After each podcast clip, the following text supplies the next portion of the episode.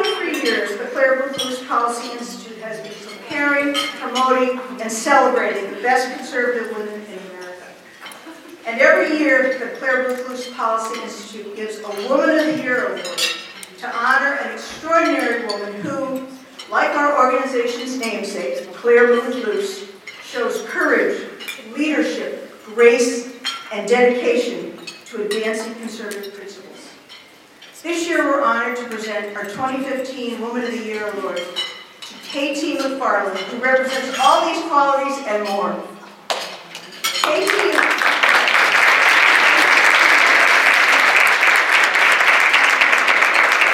KT is the National Security Analyst for Fox News. She hosts the program DEFCON 3 on FoxNews.com and is a commentator for several radio programs. At this very difficult time in our nation's history, KT has been extraordinarily effective in her writing, radio commentary, and appearances on Fox News this year.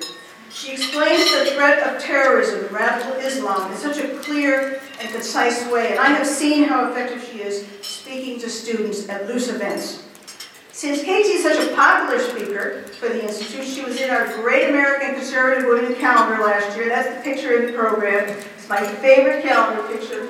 And she's going to be in next year's calendar as well. She also held positions in the Ford, Nixon, and Reagan administrations, including serving as a senior speechwriter to Caspar Weinberger, Secretary of Defense for President Reagan.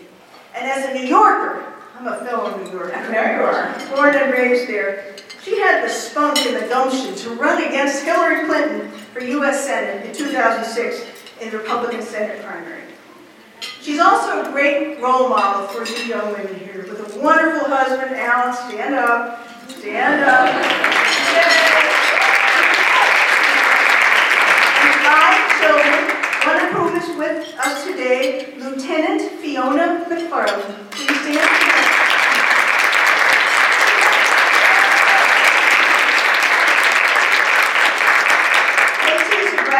George Washington University. She earned a master's from Oxford University, and she attended a PhD program at the Massachusetts Institute of Technology with concentrations on nuclear weapons, China, and the Soviet Union.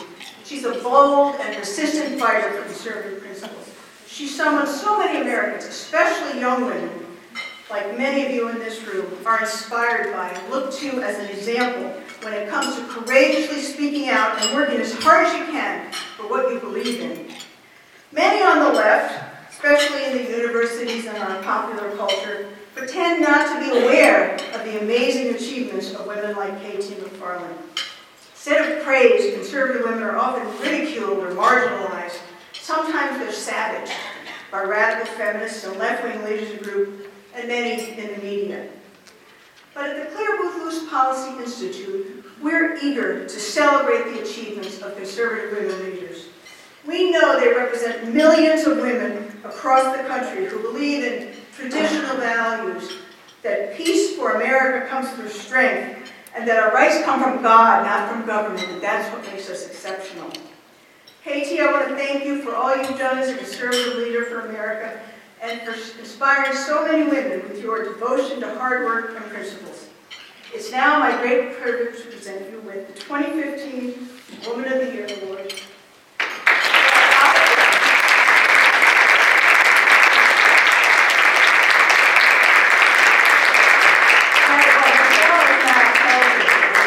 She and I and Becky were all revolutionaries in our day, right? We were part of the Reagan Revolution. So I'm really honored. To, to be here, obviously, with all of you, particularly to get this from you.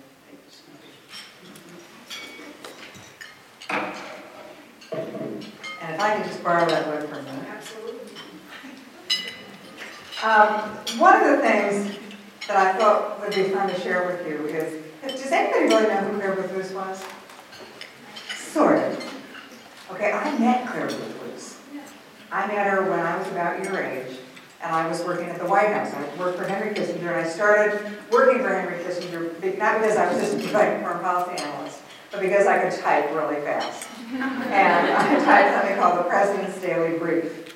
And then I worked my way up the food chain, from typist to Henry Kissinger's research assistant. But Clare Boothe was going to be at the White House visiting then President Nixon. And in those days, in the White House, you could kind of move around. It was, it was not like when you watch The West Wing, right? And everybody's got to pass this, you can't get past this place, you can't get past that. And Pat Buchanan's wife, Shelley, not his wife at that point, she was the person who let people in and out of the West Wing. So I went up to her and said, Shelley, can I go meet Clare Boothe? I always wanted to. So I went up and met her. Stood my hand. I was expecting sort of larger than life creature. And she was about five two, really tiny, beautifully. I mean, drop dead, sort of charismatic. She was well into her seventies at that point. And I looked at her and I thought, gosh, if I go into that country someday, because she had been um, a very successful and prominent writer, playwright. She had been a war correspondent in war zones where women, I mean, places that Brian Williams never would have dared to go. She had had a major career of her own before she married the most powerful man in the country. She married the Rupert Murdoch of her day, Henry Luce. And she had been an ambassador. She was a leader of the Republican Party. She was one of the people who sponsored Richard Nixon's campaign and his quest for the presidency. And so I met her at the time, I thought, wow, she's so extraordinary. But you know, the thing about her is she didn't start out as the most powerful woman in the world. She started out from extremely humble beginnings. She was, um, her parents weren't married. She grew up in New York. Her dad was sort of an itinerant salesman, sometime musician. Dragged she and her brother were all around the country. Her parents, not married, then split up. And she really had to become who she was by herself. And I think that was the lesson I took away from her, is that Clare Boothe Luce, who I saw in her glory of her day, had started out as just one really determined woman to make it. She was born in 1903, before women had the right to vote. And in her career as a young woman, she became a suffragette and argued that women should have the right to vote. And she got very involved in the suffragette movement. She became a writer women weren't becoming writers, women weren't becoming anything. In fact, when she was a young woman in New York, it was at a time before women could, could go to restaurants by themselves, when she was in her teens. Because women at that time, they, were the anti-prostitution laws said that if a woman went to a restaurant by herself, wow, what was she up to? And if she had with another girlfriend, clearly there were two of them doing that. And so Clare Luce just broke every barrier. And so as I reflected about you know, what she meant to me, and I really, I met her once, and, and I can't say that I had a profound effect on her life. Um, but I think that there's important lessons to learn, because they've certainly helped me in my life. And that's number one, it doesn't matter where you're from or what your background is, it just matters who this is.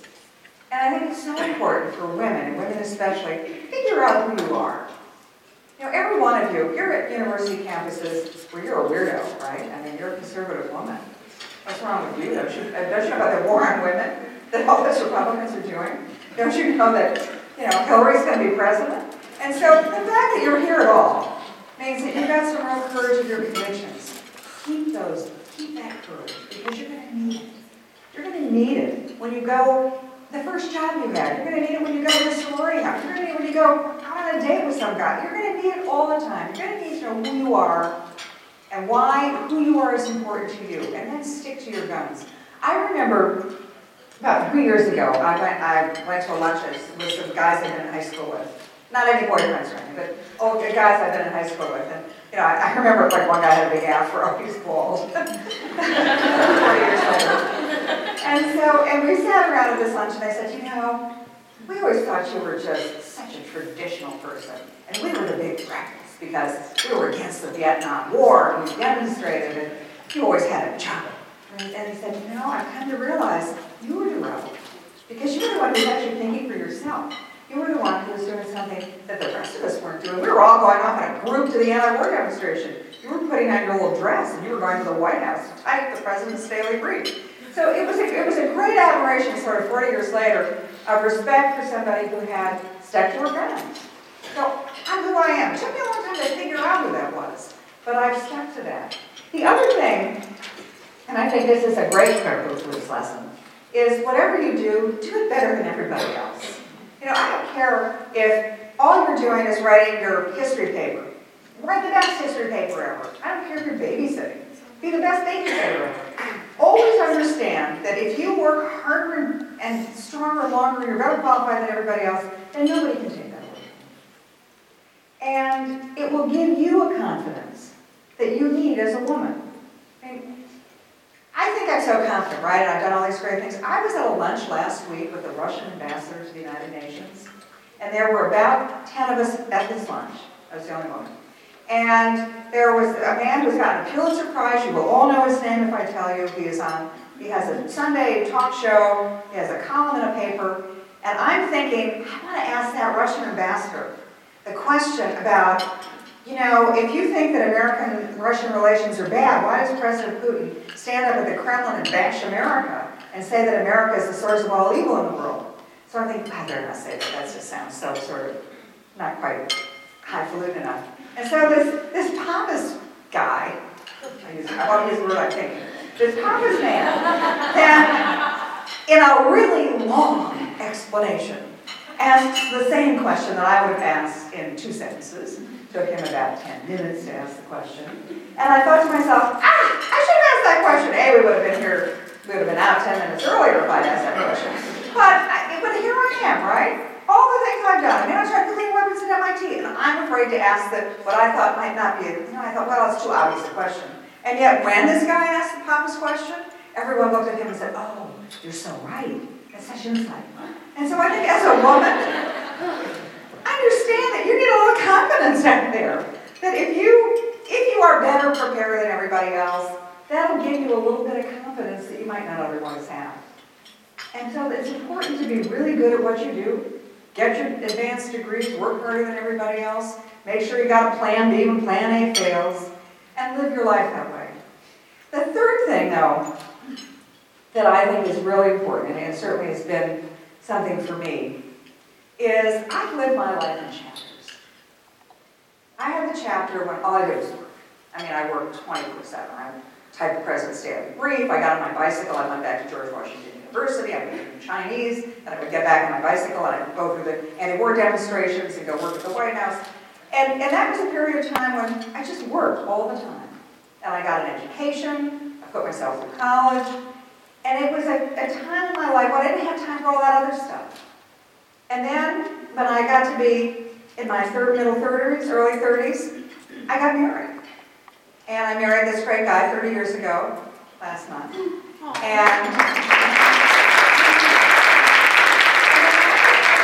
I'm no longer being um, on the cover of Washingtonian magazine as Woman of the Year, or I forget what it was, but it was, I got this big award for being, you know, some of the most powerful women in the Reagan administration. Although Becky and Michelle and I know that that was a really small universe. Um, but I got married and I just became a stay-at-home mom. And raised, Alan had two boys, we had three more kids. Deanna's our oldest daughter.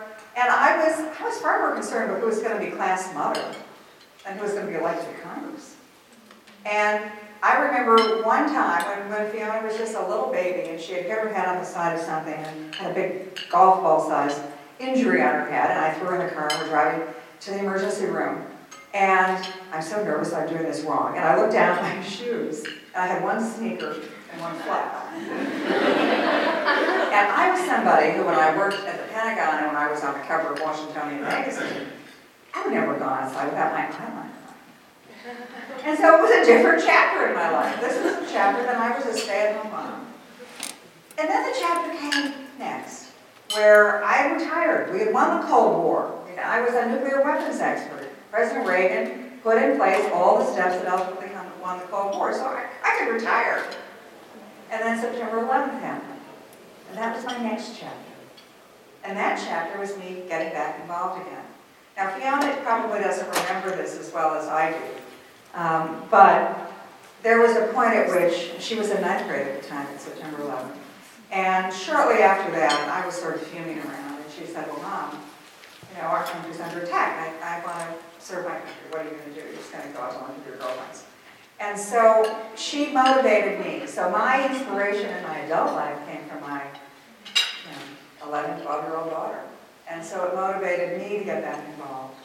Um, I think that she probably didn't understand that I would come on a suicide mission to try to against Hillary Clinton. Ended up making me very proud of her by going to the Naval Academy. She is a naval officer at this day. So that was my next chapter. My next chapter was to reemerge in public life and go on a suicide mission against Hillary Clinton. Um, but I think that the, what I learned from that lesson was I always felt guilty.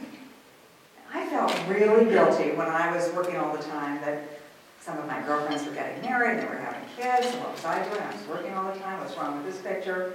And then I had the chapter where I got married and I was just, you know, I, mean, I was worried about making Christmas cookies. And I thought, oh gosh, what am I doing in this chapter? I mean, I should be out saving the world, right? I mean, that was what I was trained to do. And then I got to the next chapter, and then my chapter was, oh my gosh, I'm being a bad mother because I really didn't pay attention to that. I never went to her football game, to her soccer game, went to the older one's soccer game, to the little kid's soccer game.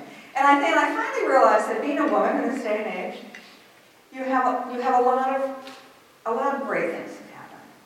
In your generation, you can now do everything. In our generation, a woman professional, you could be a woman professional, probably as a teacher, maybe an administrator, maybe a nurse, but then when you got married and had kids, well, you weren't supposed to work. And so the women of my mother's generation, they felt guilty all the time. But they felt more than that, they felt frustrated because they didn't have the options. My generation, I think we are the, really the first women of that generation who had the option of having a career, having an education, having a marriage, having a family, but maybe not all at the same time. For me, I've had to live my life in chapters. I know other women who have tried to do it all. It just wasn't my thing. But other women who try to juggle all that stuff. I think the important thing to understand is with all the options and the privileges and the opportunities you have, you're going to probably feel guilty a lot. You're going to feel guilty that, oh my God, everybody's getting married, my biological clocks ticking, why am I not getting married?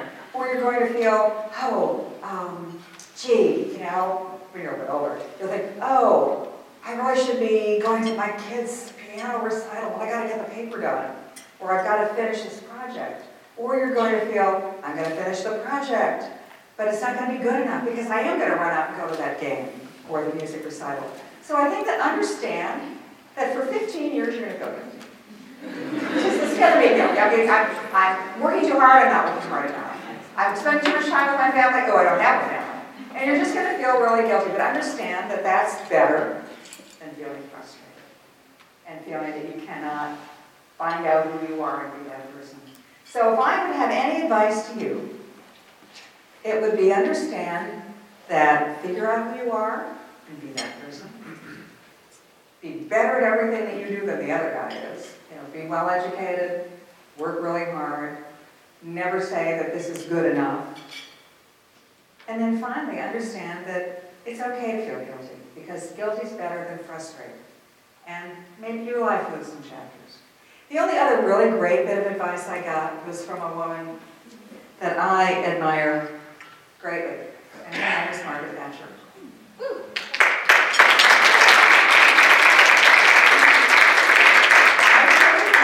During the Reagan administration. She was very close to President Reagan. And I worked at the Pentagon, and my boss was Caspar Weinberger, who worshipped Margaret Thatcher.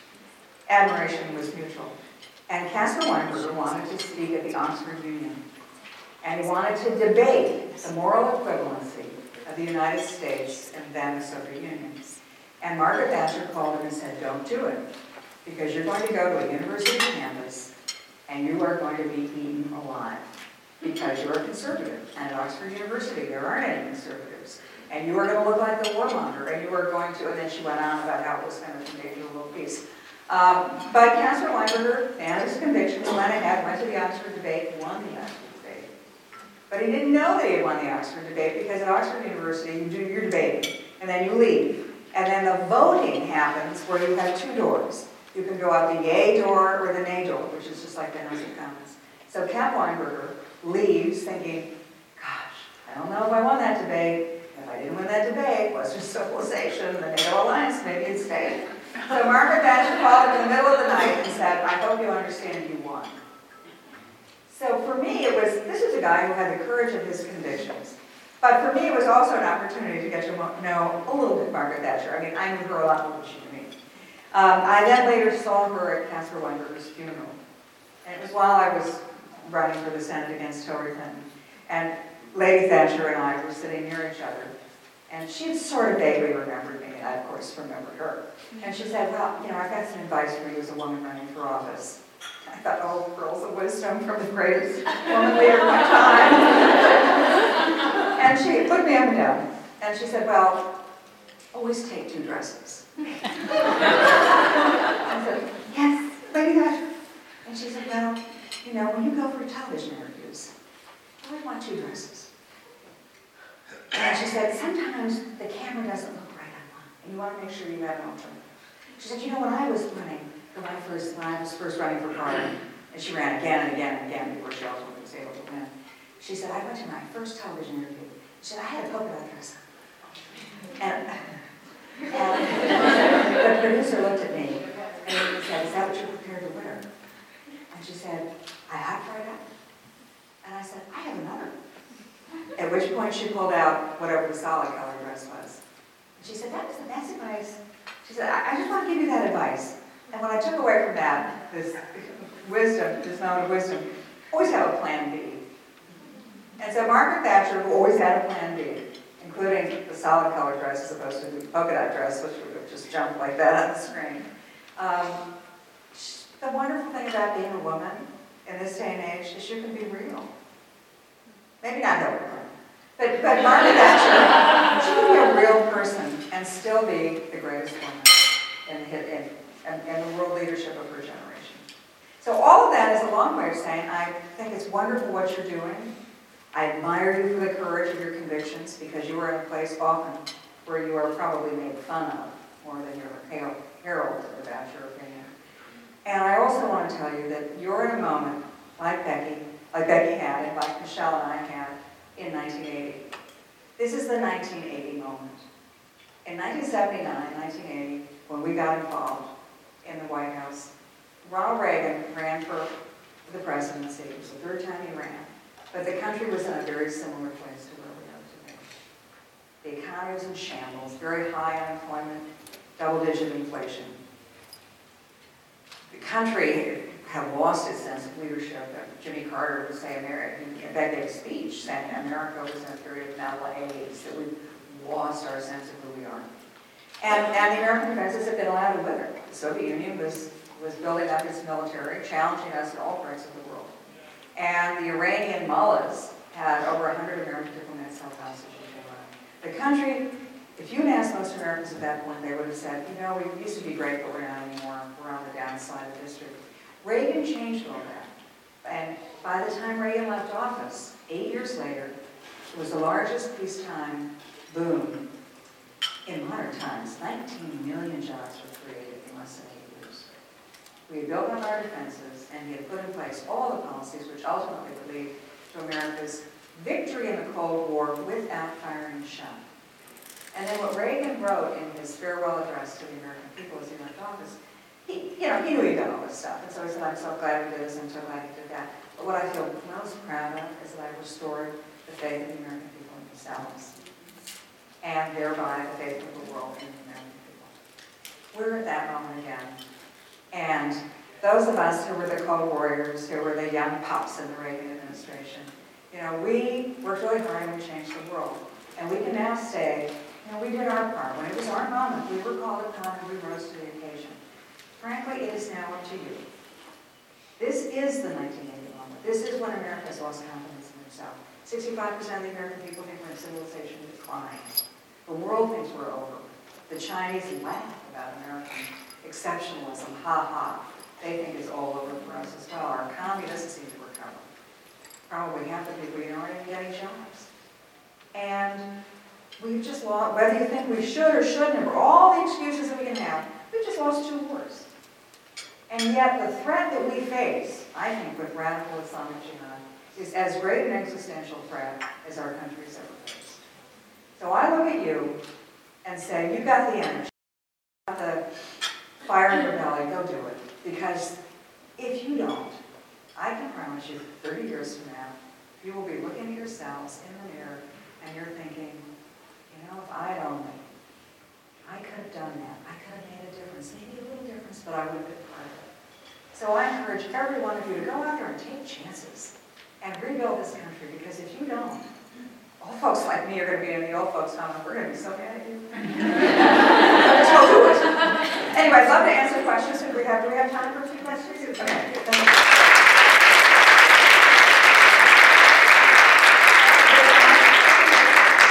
If you don't mind, go up to the mic if you have a question and give, I think you stay here and they'll. Okay, I'll stay here, you tell me who you are And your school. and where you're from, And your school. and your school, yeah. All right. Hello, I'm Danielle Maxon. I graduated from Palm Beach Atlantic University. And my question for you is, if you knew then, you know, what you wish you would have known then that you know now, your top three things for young women. Oh, God, that's so good. Um, The top three things I wish I had known then that I know now. Well, obviously, when Fareed Zakaria asked the pompous question, I haven't learned the one thing I should have learned, which was to have the confidence in my own, you know, my own ability, my own opinion. So I, I still learned that one. So I think I would have had confidence at an earlier age to just, to go out there and put myself out. I think the second one I would have learned was to relax. Because it's all gonna work out okay. I mean, not in the Obama way that it's all gonna work, work out because the great arc of history is gonna take care of everything. Or the global community is gonna make sure everything works out well. But, you know, I think it's a very good life lesson to just say, I'm gonna do the right thing for the right reasons. And maybe it's not gonna go the way I planned, but in fact, in a lot of ways, it's gonna be better. So that anxiety you have, oh, am I gonna meet the right guy? Oh, am I gonna, you know, get the right grade? Oh, am I gonna get the right internship? Oh, am I gonna get the right job? Just keep doing what you're doing and it'll all work out. May not be the way you planned, but it'll work out okay. Okay, Thank you. Yes? Hi, I'm Taylor McCarty from Penn State University. Um, you touched on radical Islam a little bit, and I was just wondering what your strategy with ISIS would be. Okay. I think, by the way, it's much bigger than ISIS. When people say, oh, you know, we're gonna put a thousand troops there, or we're gonna do a little bombing, and we're gonna take care of ISIS, you guys don't get it. I mean, this is a death cult that wants to and feels not only the right, but the responsibility to kill everybody who doesn't agree with them, whether they're Christians or Jews, or atheists, or other Muslims. They believe that they have been chosen by Allah to rule the world. Now, we can laugh at that, and we can dismiss that, and we can say, oh, how silly and stupid they are. But in fact, that is what they believe. And here's why that's, that's dangerous. In our era, in the Cold War, the way we kept the peace was something called deterrence. We had nukes, the Russians had nukes, the Chinese had nukes, but we all knew that if we ever kind of got into a fight with each other, it could be a nuclear war, so we never got there. And it kept the peace. We knew if they attacked us, we could attack them back, we'd both be destroyed, we would both be deterred. So we never got to the point where we went to war. Why? Because deterrence because they didn't really want to die. You got a new group now. Deterrence doesn't work with this, or it doesn't work enough. If you tell somebody who wants to be a suicide bomber, you're going to die, bring it on, right? I mean, they're, they seek this out. And so, any sense that we have that they are going to be ashamed of what they've done, with the burning a Jordanian pilot in a cage, you know, crucifying children, chopping off limbs of women, enslaving generations, forget it. They, they think that's okay.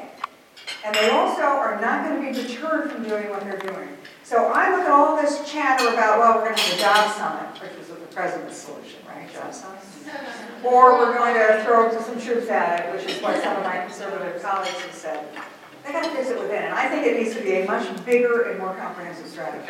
So I think it needs an economic component where we bankrupt them, where we find out where are their sources of funding, we dry it up. If their sources of funding from oil wells, bomb the oil wells. If their sources of funding, if you've got ISIS oil tankers that are on their way to market, blow them out of the water.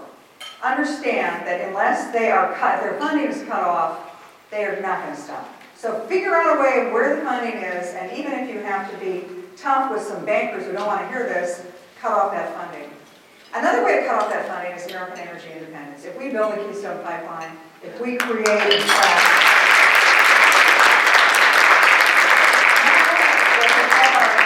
and, and launch, I think, an industrial revolution in the United States.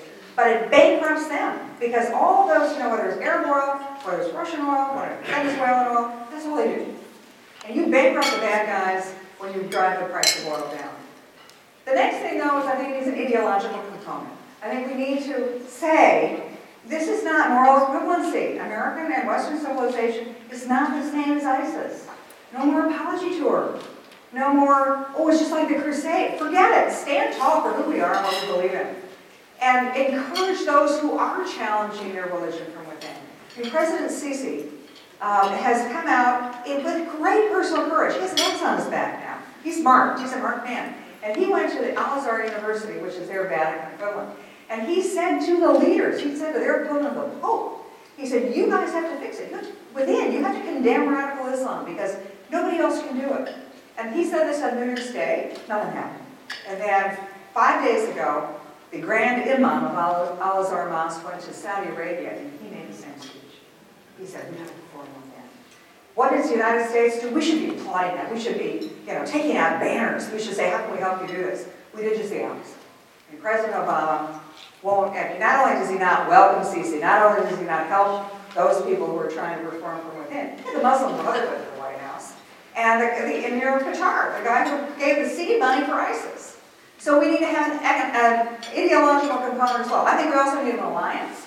And the president will say, well, I got this alliance. You know, John Kerry says everything's great, right? We've got this alliance. Well, the alliance isn't working, guys. So come up with a new plan. If we have allies that are sort of allies, but they're not putting their forces in, how about let's give them some inducements?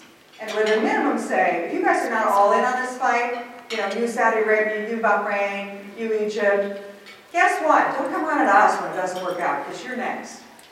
So encourage, um, like twist their arm, encourage allies to step up to the fight. And then there is a military component. I am not one who believes that we should put another 150,000 troops back in the Middle East. I don't think we should put 10,000 troops, because we tried that, it didn't work. They have to do it. Now, we have to convince them that it's in their interest to do it. And they have in the last couple of months, all of a sudden, you've seen things like King Abdullah of Jordan, who was put on the flight suit, and they're taking the fight. You've seen President Sisi bomb Libya last week. So it's not just ISIS, it's a lot bigger. It's Al-Qaeda, it's Al-Nusra Front, it's all radical Islam, whether it's Shiite radical Islam through Hezbollah and terrorists, or whether it's Sunni radical Islam from all of those groups. But this is your fight. It will not be over soon. It is going to take a generation. But if you don't do it, they really do have a plan. Now, we can laugh, as I said, and think, well, how could they possibly? Here's how they do it. Iran is about to have, is on the cusp of being a nuclear weapons state. The president, even within the next 48 hours, could well announce an agreement with Iran. It's a fake deal. But it's going to allow President Obama probably to have his summit meeting in Tehran, and he's going to be able to say, see if he's our time, echoing from Chamberlain probably. And the mainstream media will lap it up like, you know, trained seals at pursuit, just throwing out of fish. But the reality is that the other countries in the region are looking at this, and they are ready to nuke up. The Egyptians have already signed an agreement with the Russians three weeks ago to build a nuclear reactor. The Saudis have already said that they would acquire a nuclear weapon, in other words, they'll buy one from Pakistan. And so you could see that part of the world, the most dangerous part of the world, unstable part of the world, starting to get nuclear weapons. In fact, like a nuclear arms race there. So I see potential nuclear weapons here, and I see potential people who are very happy to die, as long as they kill other people to go along with them who cannot be deterred. And my worry is that they get together. And that's your world. Mean, I, I saw my old boss, Henry Kissinger, uh, right before- in November, and I asked him a question, not unlike what you did. did. And I said, so what happens if Iran gets nukes? And he said, well, everybody's going to get nuclear weapons. I said, okay, so then what's the plan? And he said, I don't know. He said, I'm 92 years old, and that's your problem. And he said, but it's a world, but he didn't say it, he said it very, you know, fancy way. Um, but it was very much, you know, this is, this is your cha- generational challenge, and that your generational challenge. Now, I'm not saying you should all become foreign affairs experts or learn about the nuclear fuel cycle, but understand that America is the only country that can lead, and the world is hungry for our leadership, not for exploitation, but they want us to step up and lead. They're willing to do their part if we offer them the inducements. So that is a challenge for you. Help us restore America. Know that this is your 1980 moment. Elect the right guy, and then endorse and support whatever he has to do, because this challenge doesn't go away. It only gets worse, it only gets harder. Thank you so Thank much. You. Okay, a couple more questions? You good for? I'm good, I'm good to go, yeah. Thank you so much for your time today. My name is Bailey Arlinghouse, and I'm a senior at Hillsdale College. Mm-hmm. Um,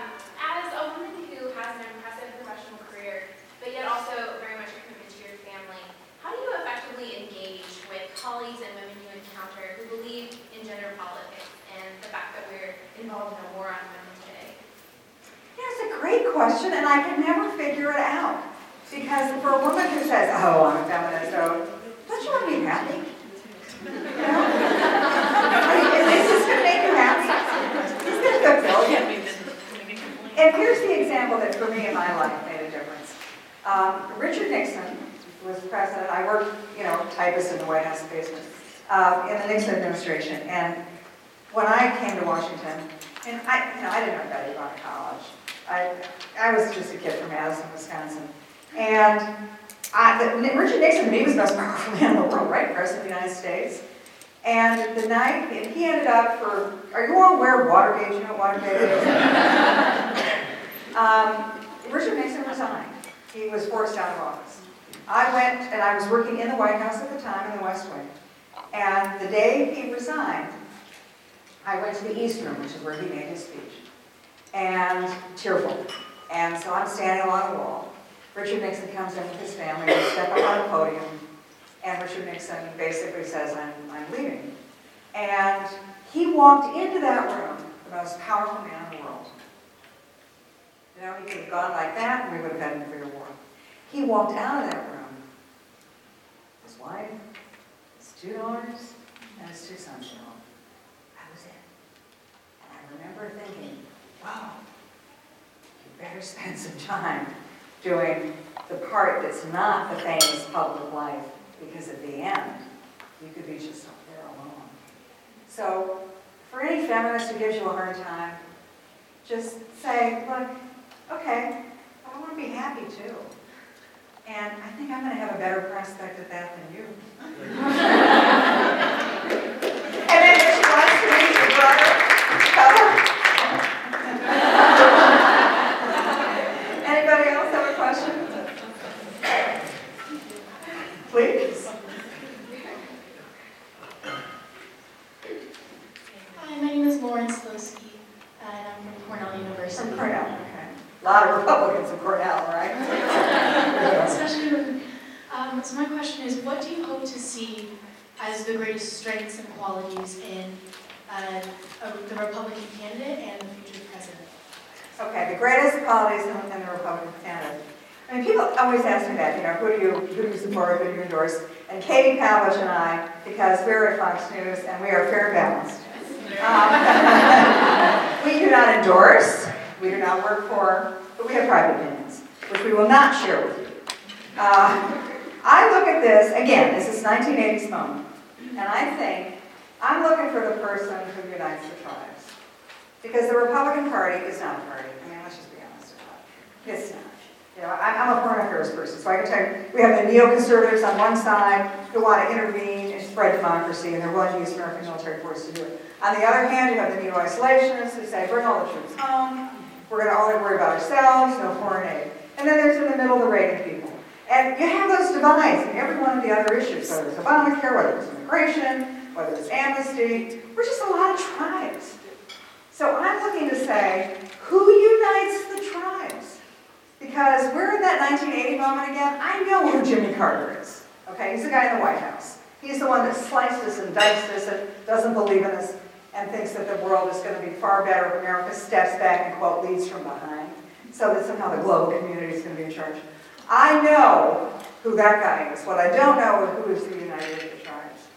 But I do know that when Reagan became president, he very specifically became the president, first of all, the candidate, and then the president of all the American people. And so the uniter of the tribes is not, for me, somebody who's going to say, let's get us to be smaller, let's, you're not a good man, you're not really a Republican, no, I'm not so sure about you. I want the united. And the example I'll give for that is when Reagan first became governor of California. So he'd been a movie star, he had been a spokesman for General Electric, he had been a labor leader, but he then ran for governor. And he had a contentious primary. And in the primary, as they were getting close to the end, Reagan knew that he was probably going to win. And so his chief of staff, the campaign manager, they were all busy divvying out, you know, like only in Washington where everybody's choosing, before the guys even won, they're all choosing, well, I'm going to do this, I'm going to do that, that's my job over there. And so uh, Reagan went to his chief of staff and said, don't give out all the jobs. Why don't you hold maybe 40% of them open? And the guy said, no, we, this is, you know, we deserve these jobs. And Reagan said, that other guy's got a staff too. He's gonna lose the primary, I'm gonna win the primary, but I need those people to win the general election. Hold open forty percent of the staff, the spaces in, in our great campaign, and you put the opponent's people, staff people in those, and that's how we're gonna unite this tribe. Reagan did that when he then became governor, he brought in people from the other party. When he became president, he brought in people from the other wings of the party. So for me, I don't know who that is. I mean, I'm, I'm really excited. I've seen the next president of the United States somewhere in the last three days. And whoever unites the tribes is the one, Katie and I are going to secretly be here. But we won't tell anybody, especially anybody from the Washington Post who's trolling the halls. Yes. Thank you so much for speaking with us today. My question is, everyone's rallying. How do we as young women stop that? You know, let let me just ask you, I mean, I- all right, so you're, you're all on various college campuses. How many of your friends just think it's going to be Hillary because she's a woman, and all women are going to unite around Hillary? Hmm, More than we'd like, right? Um, I think that if you look at Hillary Clinton, well, first of all, I would say, if we nominate two old white guys, I think that's a big mistake. And I think it's very important for us to show as a party, I mean, I'm married to an old white guy, so I'm But I think it's probably a mistake is as a political party, if we don't find a way to include others, somehow or other, whatever that way is. Hillary, though, as, and, and, and again, remember, I've been there. I know how hard it's run against Hillary Clinton. She will dash and slash, and her people will absolutely destroy the family, the character, the whatever it is of anybody that's anywhere even conceivably running for her. I mean, all the stuff you're seeing about, does Scott Walker really go to college? You know, that's Hillary trying to knock him out early. That's all the opposition research that the Clinton machine has.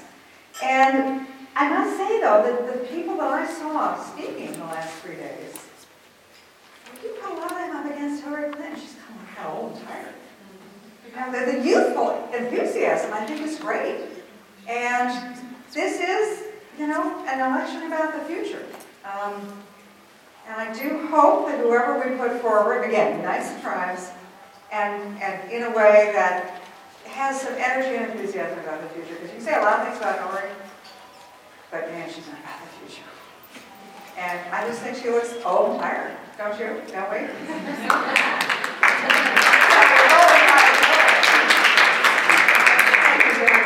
I really appreciate that. Any more? KT you or? The R. We have one more, there's time for one more, and I'll, I'll make a really quick answer to it. Catherine Bach, I'm from Hillsdale College, and I was wondering, you kind of have alluded to, um, that there's, there's war on women, but especially on conservative women, there's women on women talking about why would you ever be a conservative woman, Why would that, that kind of thing. Can you say in one sentence, what defines a conservative woman and what makes her special? And what can we say as young women to other women to encourage them to be conservative themselves? Ooh, in one sentence, all right. Um, The thing I learned most about life, I think, was being a housewife and mother, because I learned how people think. Before that, I just studied stuff, right? But when I learned what motivates people, what makes them happy, what, how you induce good behavior on the part of others. So as a conservative woman, I look at this and say, my life is more than just my job. My life is more than just my gender. My life is more than just, you know, my birth control pills or whatever. You know, it's more than that. I'm more than that. I'm not just a job. I'm not just a housewife. I'm not just a mother. I'm not just a wife. I'm all of those things. And as a conservative woman, I can be all of those things. And if you think there's a war on women, the war really is on you. Because you're not going to be all those things. And so my answer to them would be, at the end of the day, I want to lie on my deathbed and say, I've had a great career. I've made a difference. I've had a happy marriage. I've had great kids. Well, not always great, but I've had lots of kids. And I really feel that I've lived life to the fullest. And if you want to go be in your little narrow world and do the world own thing, do you think that's how you're going to feel at the end of the day? I don't think so. So just go for the whole thing, you know? And they're not.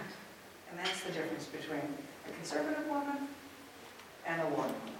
They're really at war with themselves. We're not. So thank you very much.